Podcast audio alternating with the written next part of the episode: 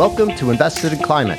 Protecting the planet and decarbonizing the global economy is the challenge of our time. Never before have so many people rallied around a common cause. We all have a role to play, and the opportunity we face is unprecedented. Invested in Climate aims to help people do more to address climate change through their work, investments, learning, lifestyle, and activism. I'm your host, Jason Rissman. I co lead a climate venturing practice at the design firm IDEO, supporting early stage climate founders and organizations. I'm also an investor and startup advisor, and have realized that when it comes to climate action, I'll be a lifelong learner looking for the best ways to have a climate positive impact. If you like what you hear, give us a good rating on Apple, Spotify, Google, or wherever you found us. Follow us on social, subscribe, and spread the word. Find episodes, sign up for updates, get in touch, and visualize your climate action at investedinclimate.com. Thanks for joining.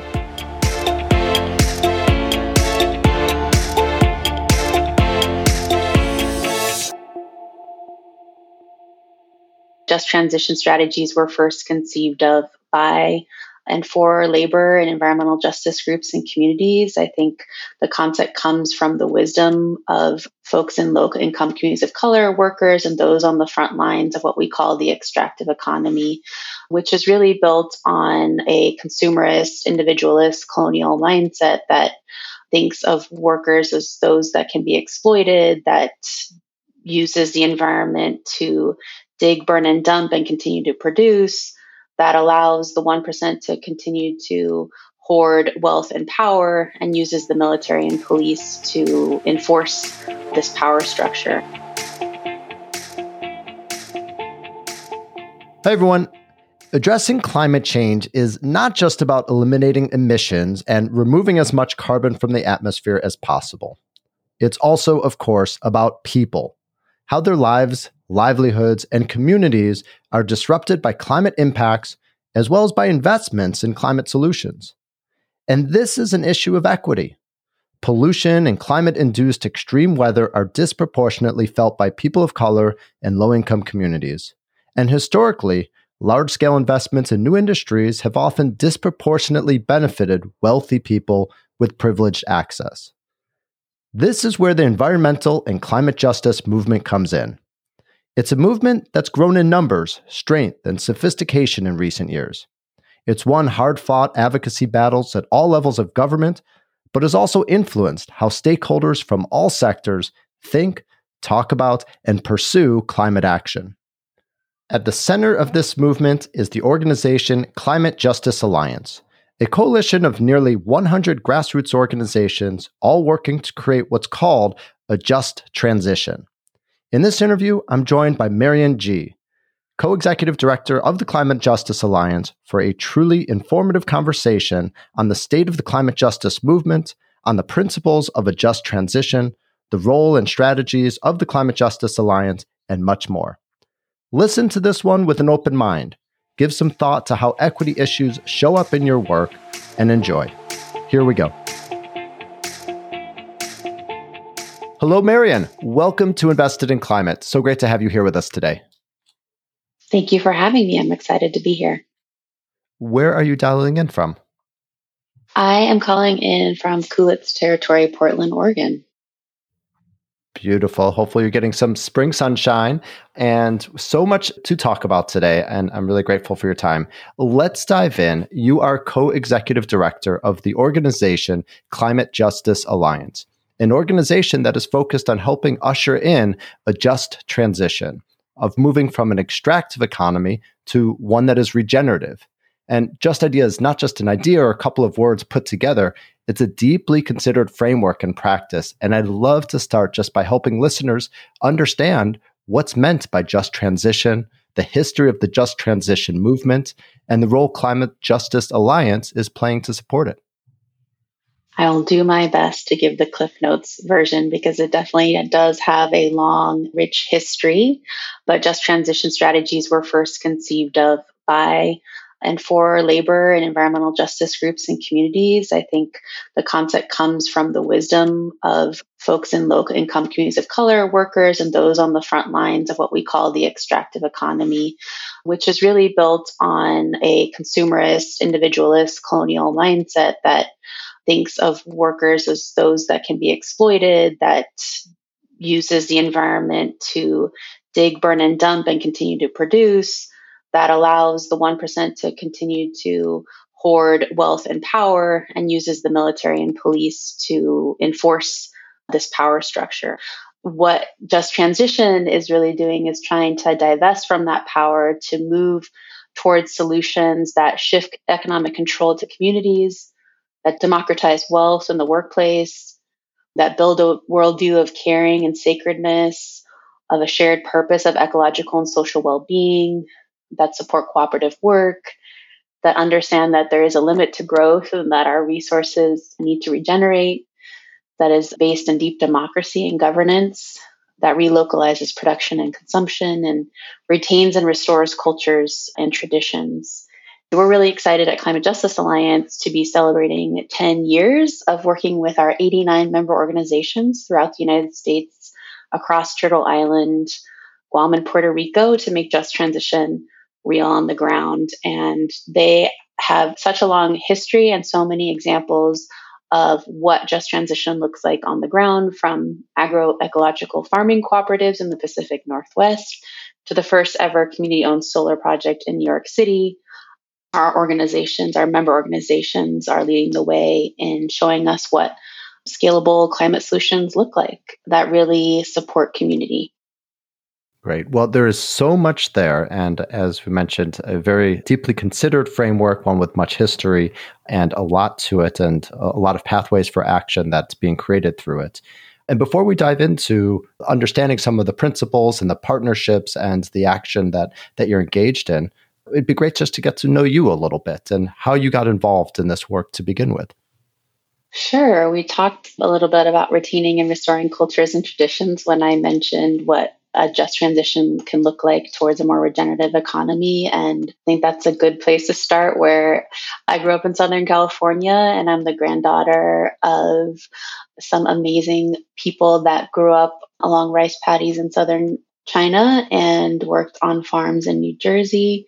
And through spending a lot of time with my grandparents as well as my father who loved to fish. I really enjoyed the outdoors. And I also had an amazing aunt that is now a federal judge, but was previously a labor lawyer. And I think through that family and through that mixed upbringing across different cultures and traditions, I really saw the importance of many elements of what a regenerative economy could look like. And I found my way to Climate Justice Alliance, though, by working with some more traditional environmental nonprofits where I saw that those solutions just weren't working and is what really drew me to Climate Justice Alliance in the end and to all the amazing member organizations that we work with every day.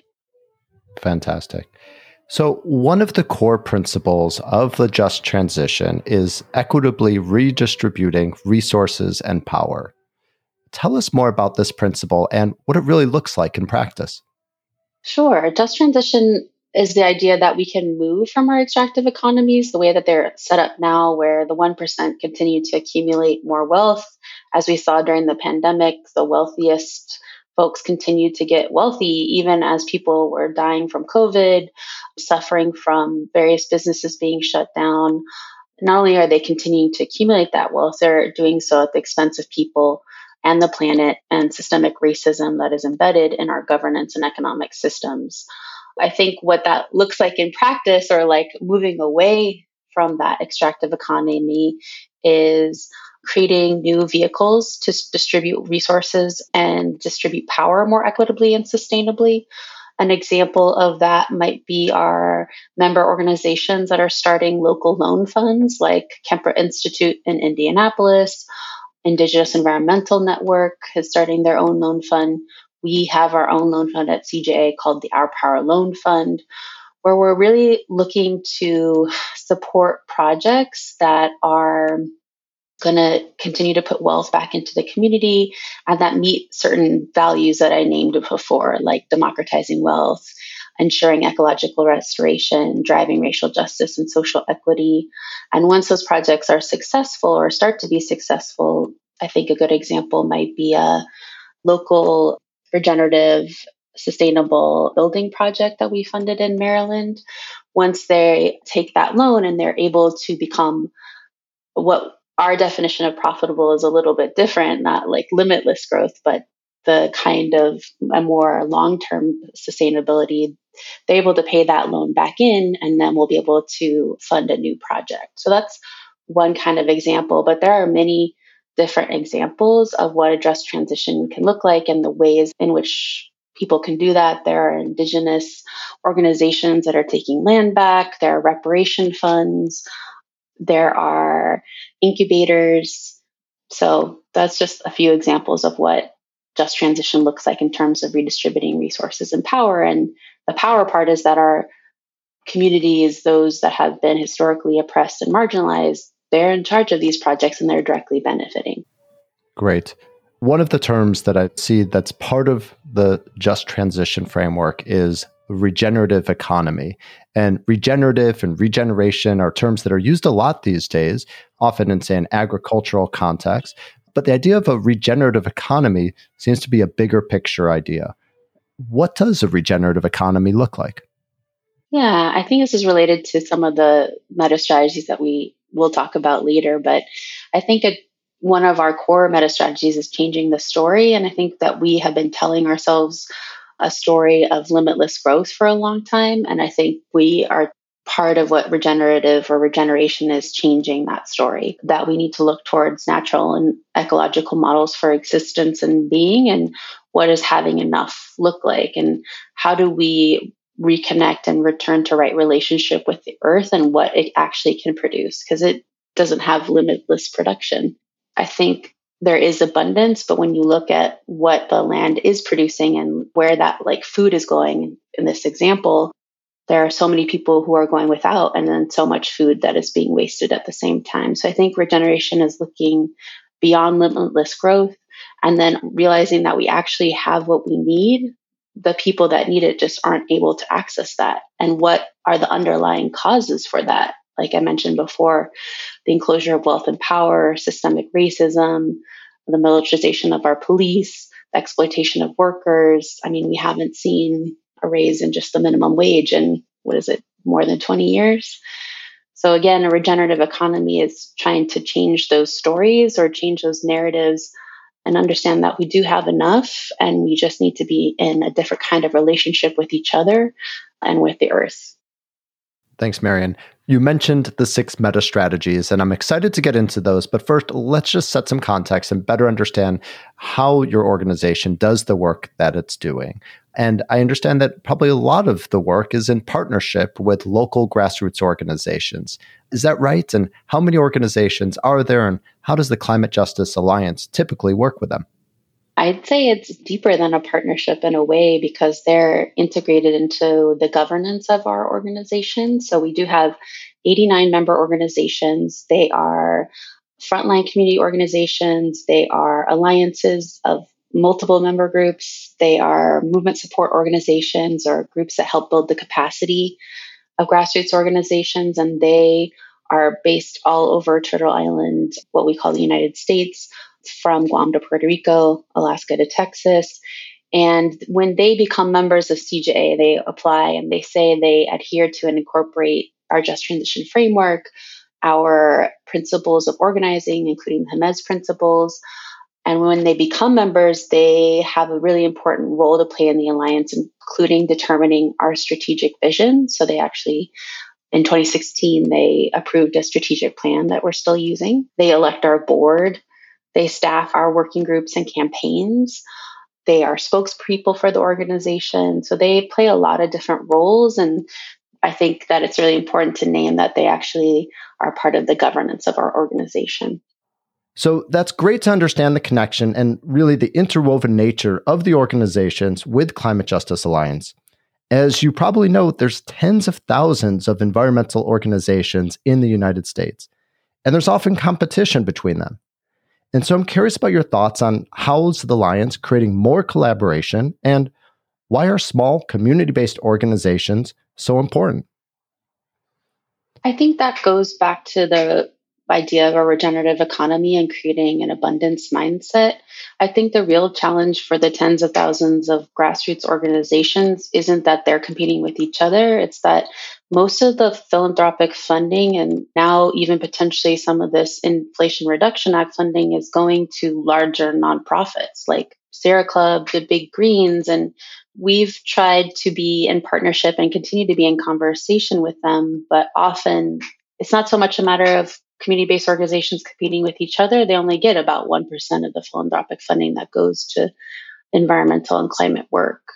Most of that goes to large organizations already. And so I think one of our main strategies is trying to unveil that and also maintain the importance of grassroots organizing and community building and power building. And this is essential to any work, whether that's at the federal or the local level we need to be investing in these organizations and we call on those bigger greens to partner with Climate Justice Alliance and others to make sure that more funding is going to organizations that are feeling the impacts of climate directly and also working really hard to make solutions work in their community.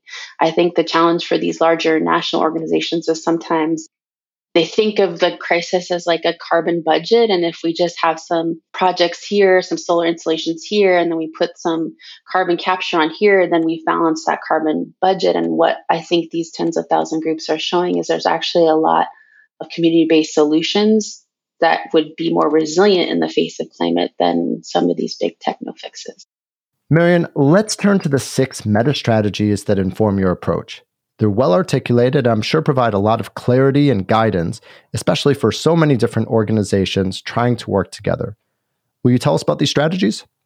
Sure. They're very much interconnected, and it is challenging to do them all at the same time, but they are fight the bad, build the new, build the bigger we, change the story, move the money, and change the rules.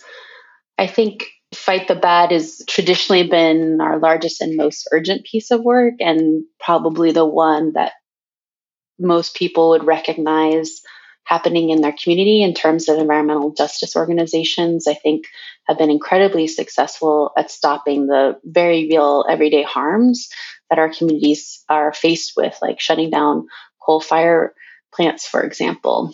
At the same time, we're constantly seeing new climate disasters or larger climate disasters like more wildfires, larger hurricanes, or even human caused environmental disasters like the Norfolk Southern train, train derailments and other toxic spills. And so it's really important that we continue to fight those things. But as I mentioned, those other strategies are also important to ensure that we actually transition away from a, an economy based on fossil fuels. So those are some examples of fighting the bad. I think another incredible example is our member in Newark, New Jersey, Ironbound Community Corporation, which after many, many years of organizing in a neighborhood that is bound on all four sides by an airport, highways, rail lines, and the Passaic River, which is one of the country's most polluted waterways, they were successful with many allies and partners in winning a historic environmental justice law that requires a review of cumulative impacts to ensure that already overburdened neighborhoods can no longer just be sacrificed or dumped on. And this was a really important win. And then just across the river, I think is an, an incredible example of what it looks like to build a new. As I mentioned, I think earlier, there is a project in Brooklyn led by our member Uprose they organized the first New York City community owned solar farm right in their neighborhood that's going to provide lower energy costs for residents and also clean energy. I think that's a really exciting example of community controlling energy in their neighborhood while also involving the community. In terms of building the bigger we, I think that is really our strategy of working with many different coalitions and partners and alliances from the local, state, national, and global levels to ensure that we're really growing the movement and putting forth or ensuring that frontline communities and those most impacted that their solutions are on the forefront of the policy that is being made of governance at all levels. In terms of changing the rules, our members have been critical in ensuring that the Biden administration includes environmental justice, not only principles, but direct investment. So I don't know if you all have heard of Justice 40, but our members sit on the White House Environmental Justice Advisory Council and have been critical in ensuring that the administration is not just saying that they care about environmental justice, but actually requiring different agencies to ensure or demonstrate that 40% either directly or, benefits environmental justice communities. I think that the challenge, and hopefully we'll have space to talk about this later, is in the implementation of things like the Inflation Reduction Act and infrastructure bills that were passed recently. There's a lot of money that could potentially flow to environmental justice communities, but we have some concerns about the mechanisms to ensure that they actually do go directly to community based organizations. So we have some questions about that.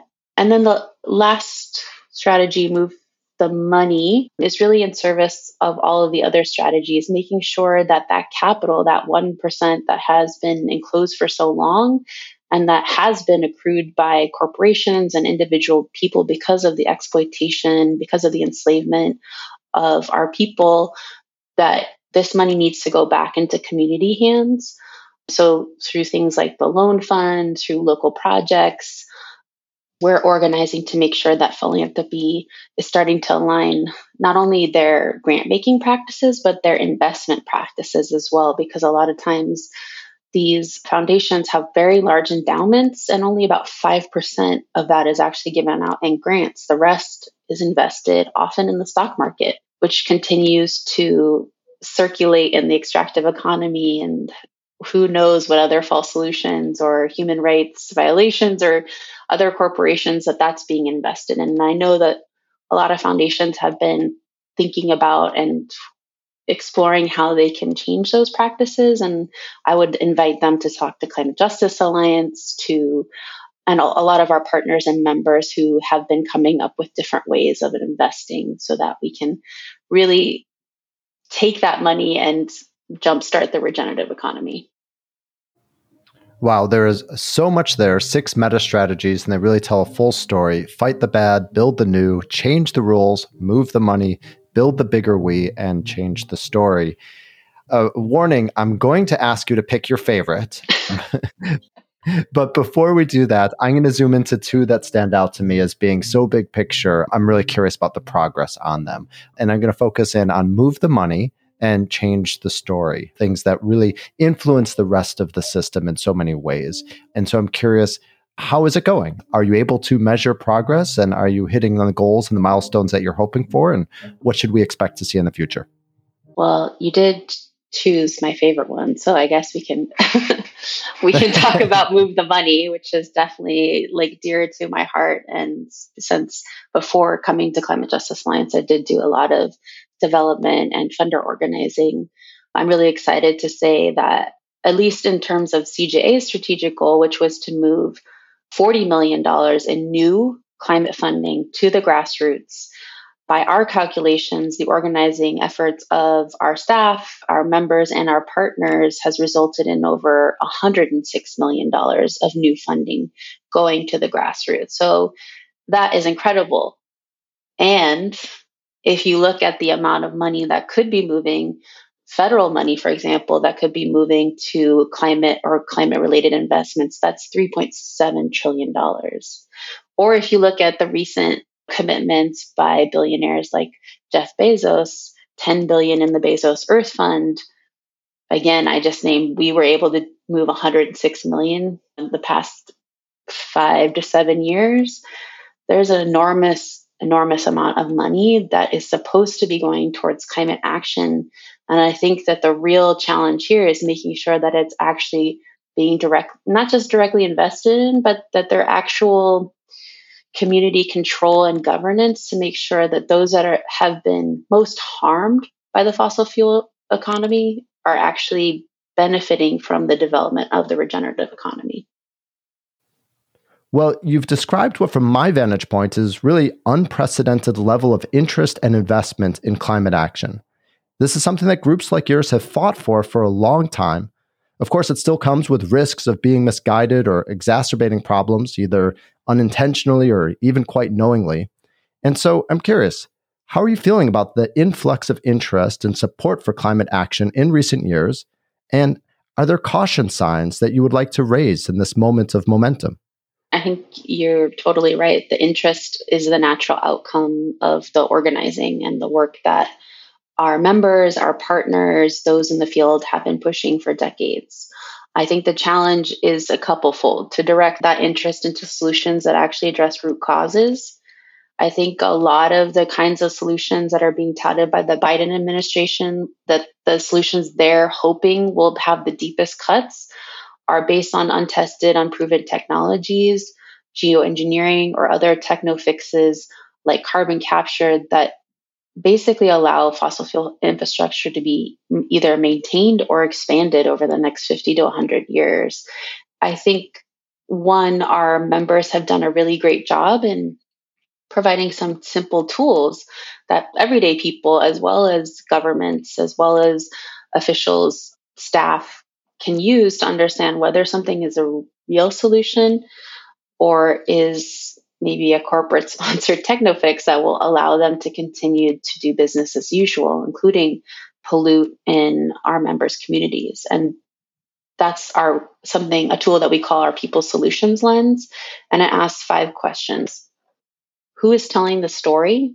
So I think it's really important, like if Chevron is telling us that hydrogen is the solution, I think we can question that. Like they got us into this problem and now they're telling us that they're going to provide the solution. I have a question around that. The second question is who makes the decisions? If the decisions about who is going to be impacted by new technologies or by these different shifts that are supposed to be towards a healthier or more regenerative economy are not being made by people who are potentially impacted or who have been impacted in the past, that seems something to note. Thirdly, who benefits and how? Again, with some of these quote unquote solutions that we're seeing being touted, like hydrogen, it looks like through our analysis that it's mainly fossil fuel companies or other corporations that are going to benefit from that shift, not community. What else will impact? A lot of times, I think when we hear even things like the IPCC report addressing the climate crisis again becomes like this sort of carbon budget, like people become numbers. Oh, we just have to cut this here and we'll cut that there. And I think that what else will be impacted? People, community, health, the environment. This has to be part of the conversation. It can't be simplified down just to numbers on a spreadsheet. And then lastly, how will this build or shift power for and to marginalized communities? I think that in order to truly ensure that just transition to a regenerative economy, we really need to be shifting power away from these corporate interests or from systems that continue to make marginalized communities into sacrifice zones. Like that is not going to work anymore. And we have to shift that. So I think there are tools that we have that could help us understand whether something that is being proposed is a real solution or not. I think that there's a lot of excitement and a lot of momentum with that $3.7 trillion that I mentioned, with the infrastructure bill, with Inflation Reduction Act, among other bills. However, at the same time, we're also seeing the Biden administration approve the Willow Project and sell off rights to drilling off the Gulf of Mexico so he's calling himself the climate president, but we're still expanding fossil fuel infrastructure in the United States. And that is really disappointing to see the commitments that the administration has started to make towards environmental justice communities. But at the same time, these aren't single projects, they have impacts to our members in Texas, for example then Cancer Alley, among other places. These aren't isolated projects, they're part of this large system, fossil fuel infrastructure. And so I think that we have to be careful when we're monitoring the implementation of these different monies that are moving because a lot of them could continue to go to other what we call false solutions like hydrogen, carbon capture. And we want to make sure that that money is actually going to organizations like our members who have lots of projects. They want to be building solar cooperatives or they've already started them, or food cooperatives, or spaces for civic participation.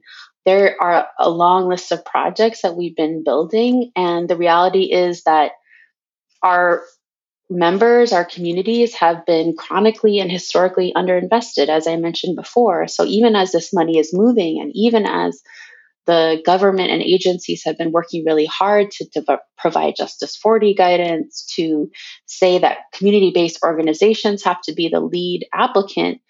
Philanthropy has not invested in these community based organizations over the past 10 years so that they have the grant writing team to apply for that, that they have the 501c3 status. A lot of them are fiscally sponsored and they're already in the midst of other fights. So I think that this is a critical moment for philanthropy to really examine their values and the vision with their practices, including their investment practices. There's so much there that I'd love to dive into. I'm going to back us up just to unpack the term technofix and really understand what you mean by it. Is it simply that there's risk technology brings if it's overly glorified and comes without enough consideration of how it impacts communities? Or do you feel that new tech really shouldn't be a priority for us at the moment? I think it goes back to those questions that I posed earlier. Let's take when I said carbon capture, who is investing in those technologies, who is asking for those technologies, and are those technologies actually ensuring that we move off of oil and natural gas? There are cases that show that they don't work, that CCS they have tested actually this new technology and they have found that they spent billions of dollars and what they weren't seeing the outcomes that they wanted. So I think that techno fixes are I think that the questions in our people solutions lens are still a powerful tool for us to really dig into the ty- types of projects that are being proposed. Things like carbon capture on heavy industry, from what we understand, there haven't been much studies on what would happen if you put this amount of carbon into the ground. Will this affect our groundwater? A lot of the communities, our members are in Jackson, Mississippi, in Flint, Michigan. They can't even drink the water right now. And we're proposing this new techno fix to take an industry that's already polluting, take who knows if it's actually taking out the other polluting particles or at least taking out the carbon, which is not the only thing that these industries emit, and then put storing them in the ground, this is not a long-term fix of the climate crisis. And the amount of money that is being put into it is clear that that it is more important to continue business as usual than actually find solutions or make shifts in our economy to actually care for people on the planet. Thanks, Marion. Let's get specific and talk about the Inflation Reduction Act. And you mentioned before that there's opportunity for it to really benefit communities, but also a lot of risk that it is implemented the wrong way and that funding does not actually flow to the communities that need it and that are historically marginalized when new technology or new investments are made. So I'm curious, what's exciting to you about the IRA and what's concerning or frustrating to you about how it's being delivered? I think it's exciting the opportunity to see all types of projects, whether they're mediating pollution, buying land, developing regenerative projects. I'll name a few projects that I'm personally excited about that our members are a part of that could potentially be funded by some of this money. Detroit Black Food Security Network is starting a groundbreaking cooperative grocery store called the Detroit Food Commons. It's meant it's a $24 million project that will house incubator kitchens, meeting spaces, offices, outdoor vendor booths, and a full service grocery store that is cooperatively owned by member owners located in a predominantly African American low and moderate income community.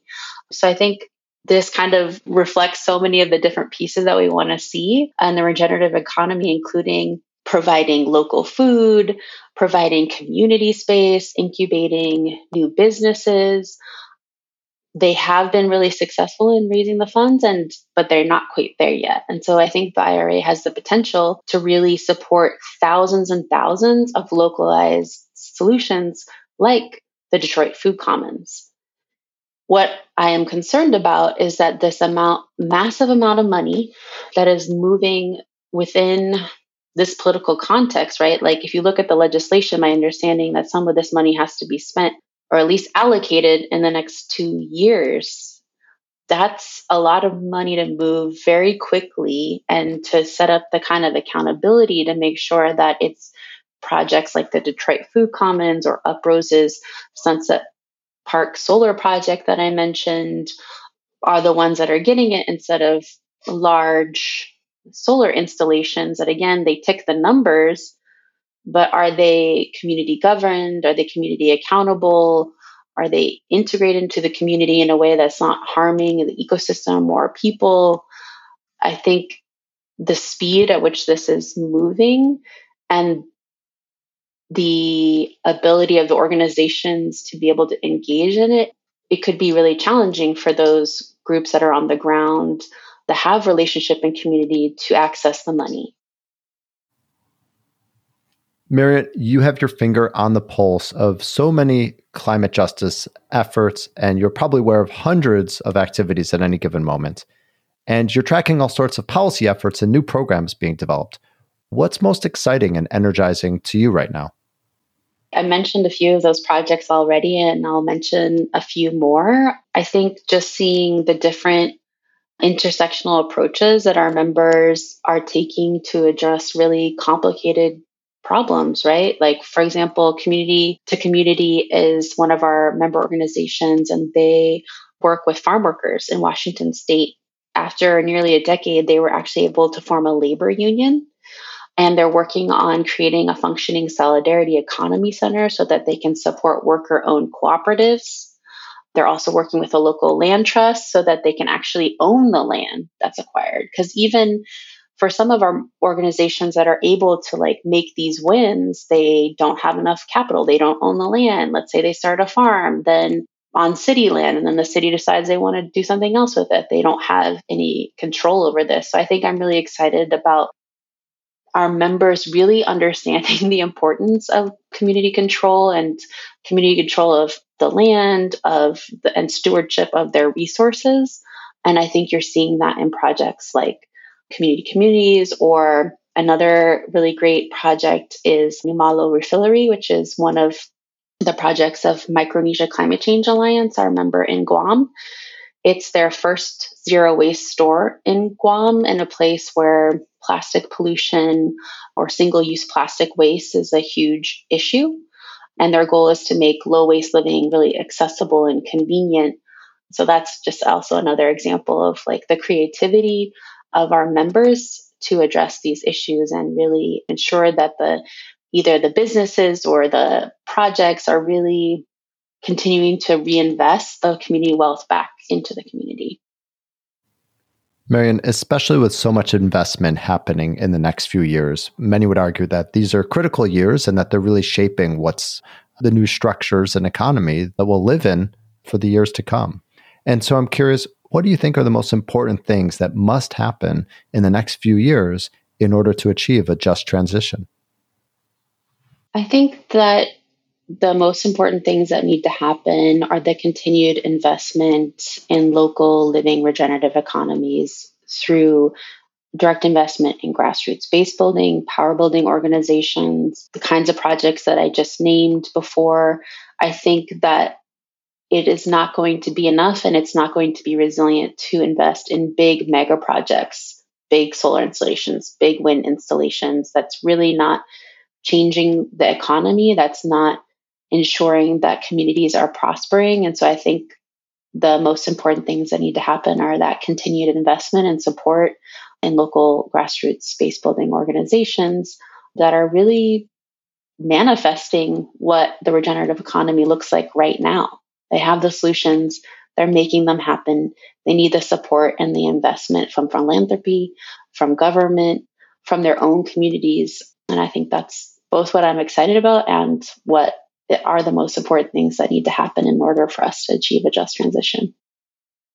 Let's leave off on something really tangible. For listeners that have been inspired by your work and your vision, how can they help? Oh, so many ways. I hope that they will go to our website, climatejusticealliance.org, and sign up for our newsletter, learn more about the Just Transition Framework, the principles of environmental justice, and all the incredible work that our members are moving and the ways that they can support their work either by volunteering, donating, showing up at an action. I hope that they'll also listen to CJA's own podcast, Stories from Home, where you can hear directly from inspiring frontline leaders who are building the new and creating solutions, regenerative solutions. And I hope they'll follow us on Facebook, Twitter, and Instagram at CJ Our Power, as well as donate. Donate to our members. You can find all of their donate buttons on our homepage, as well as donate directly to CJA. Fantastic. We will include links to all of those resources in the show notes. Marion, thank you so much for your time today and for the work that you're doing. Thank you so much for having us and for providing a platform to share these incredible stories and projects and wins and lessons and so much more. Thanks for joining us for this episode of Invested in Climate. Please remember to rate us on Apple, Spotify, or Google. Find show notes, sign up for updates, get in touch, and visualize your climate action at investedinclimate.com. This podcast is for informational and entertainment purposes only and does not constitute financial, accounting, or legal advice. Thanks again.